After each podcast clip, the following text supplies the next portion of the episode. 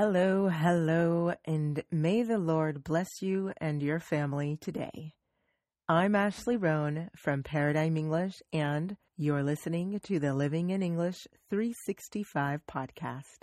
Last week, we had a great lesson that improved our listening and comprehension skills.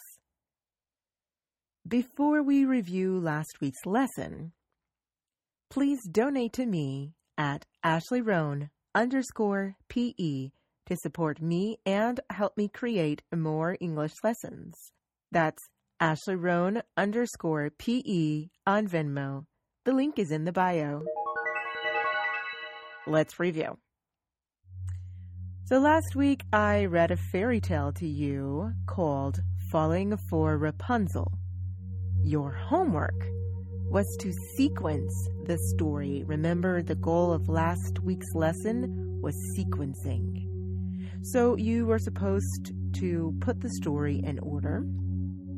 You needed to say what Rap- Rapunzel gave to the prince, what the prince asked for, and to create a new ending for the story. That was a bonus assignment and homework for you.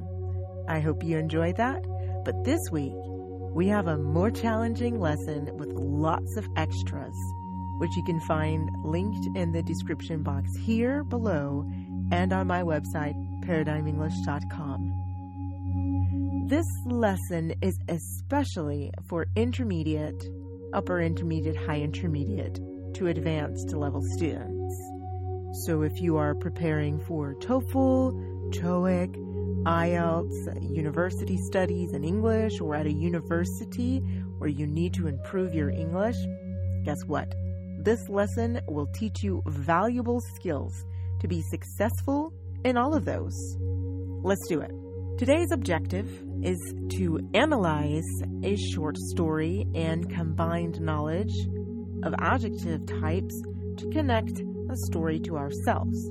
Remember, this is for B2 sometimes B1 students, but B2, so high intermediate level, um, to advanced level students, and will also um, for the advanced level students, you will have to uh, retitle.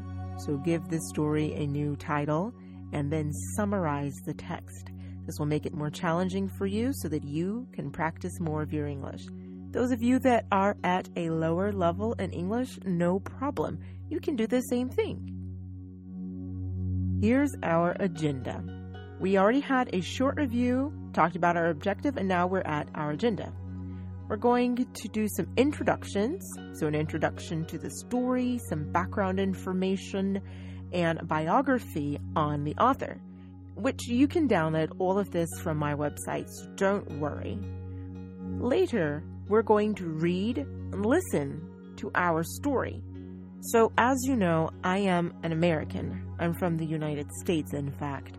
So, my accent is very different, or my dialect is very different. But it's very important to hear and understand, be exposed to, um, as you heard from a podcast a couple of weeks ago. You need to be able to hear and understand people who have different accents. So, to help you with that, the listening today is from a British woman. Lucky you. All right. After that, we have our assignment or our classwork, and then we're going to close our lesson. Before we get started, please go ahead and like this episode and subscribe to keep getting these lessons. Again, feel free to support me at uh, my Venmo.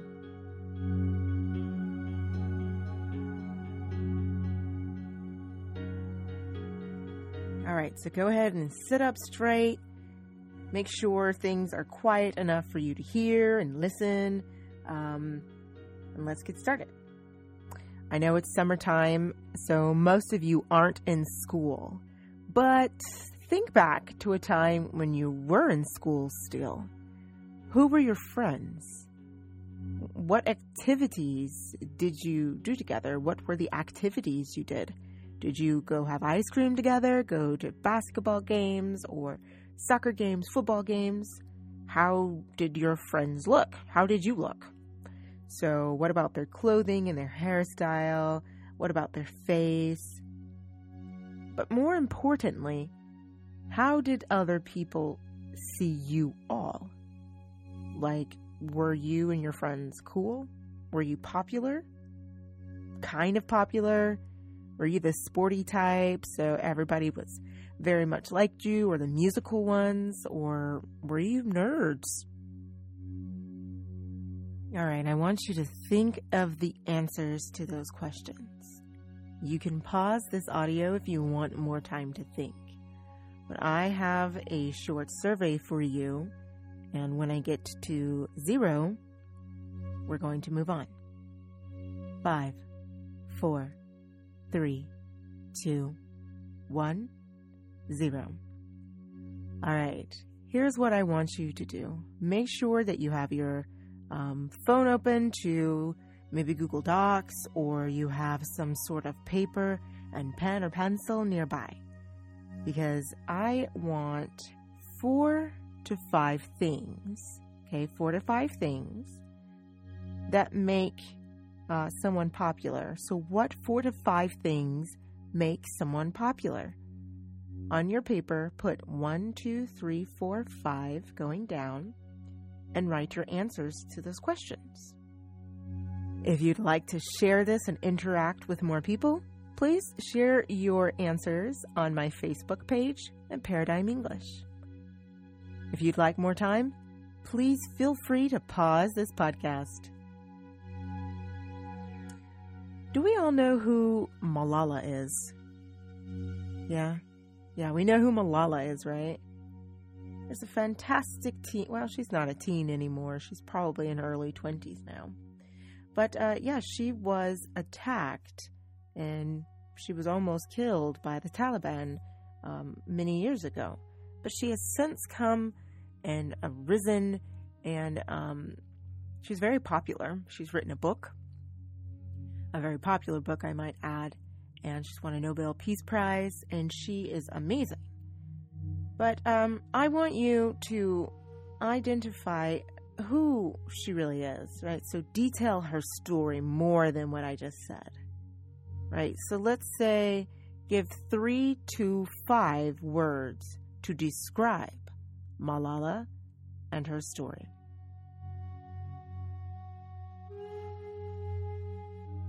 Okay, so we have um, a story that we are going to read today and it was written in the 1920s by Katherine Mansfield. Katherine Mansfield. Have we heard of Katherine Mansfield?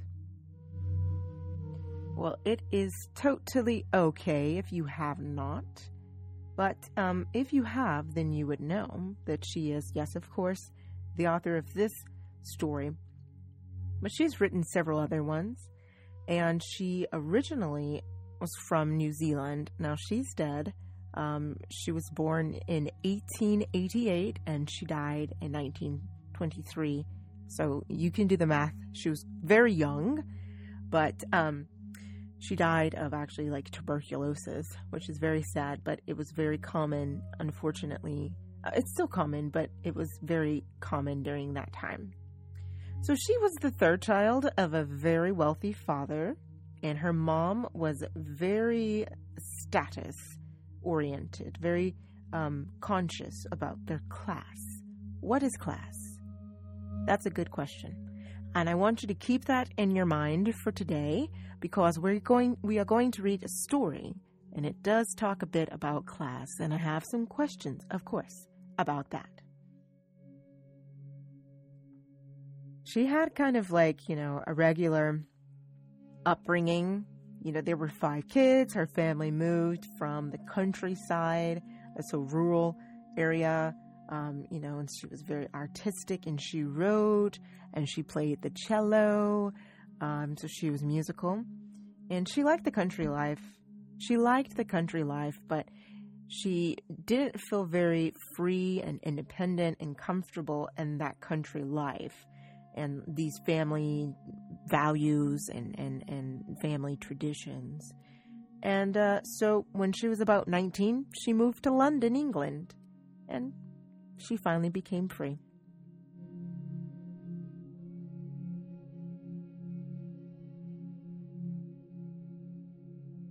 So, just a note many of this author's um, stories and writings, including this one, are about New Zealand, um, her childhood um, experiences, and all of these things are actually in the story called The Doll's House. Not the doll house, the doll's house. So we have that ownership of, for the doll of that house.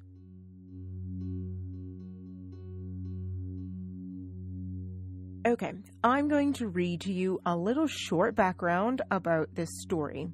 So, it's set in the 1800s in New Zealand. At this time, it was a colony of Great Britain. When the British immigrated there, they took with them their not only their possessions, their things from their homes, but also their prejudices. And this is such a very important thing to talk about right now, especially when across the world people are being oppressed, and um, across the world in particular right now, we have the the Black Lives Matter movement, and thank God for that movement.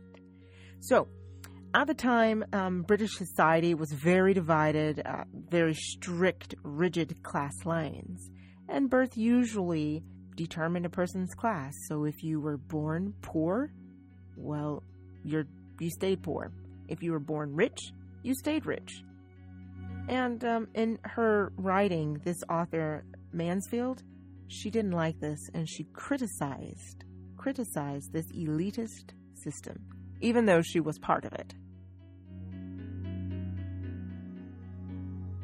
Again, the title. What is the title of our story? Yeah, it's The Doll's House. You already know the author. What's her name? correct. Katherine Mansfield. Katherine Mansfield. Good. So, you know the title, you know the author. I want you to take your paper again, or your phone, and I want you to brainstorm for 60 seconds, so one minute, what you think. So make a guess or a prediction here, predict what you will hear in the story, The Doll's House and what you will learn about. Pause the audio here, set your timer for one minute, and then return. Well, I hope you have gone ahead and taken that 60 seconds to get your brain thinking about the different types of vocabulary that you would hear. Um, remember the time that it's set in, so it's the 1800s they probably speak a little bit different. Now, I want you to also think about what you know about dollhouses. What do you know about dollhouses? So, on my website, you'll be able to see a nice, beautiful, big photo um, of not only the dollhouse from this story, but other dollhouses during the time, this Victorian time. And they're quite interesting, but what do you know about them? So, you can either say this aloud just verbally say it or go ahead and write it down. If you want to go over to my Facebook page, Paradigm English, go ahead and do so.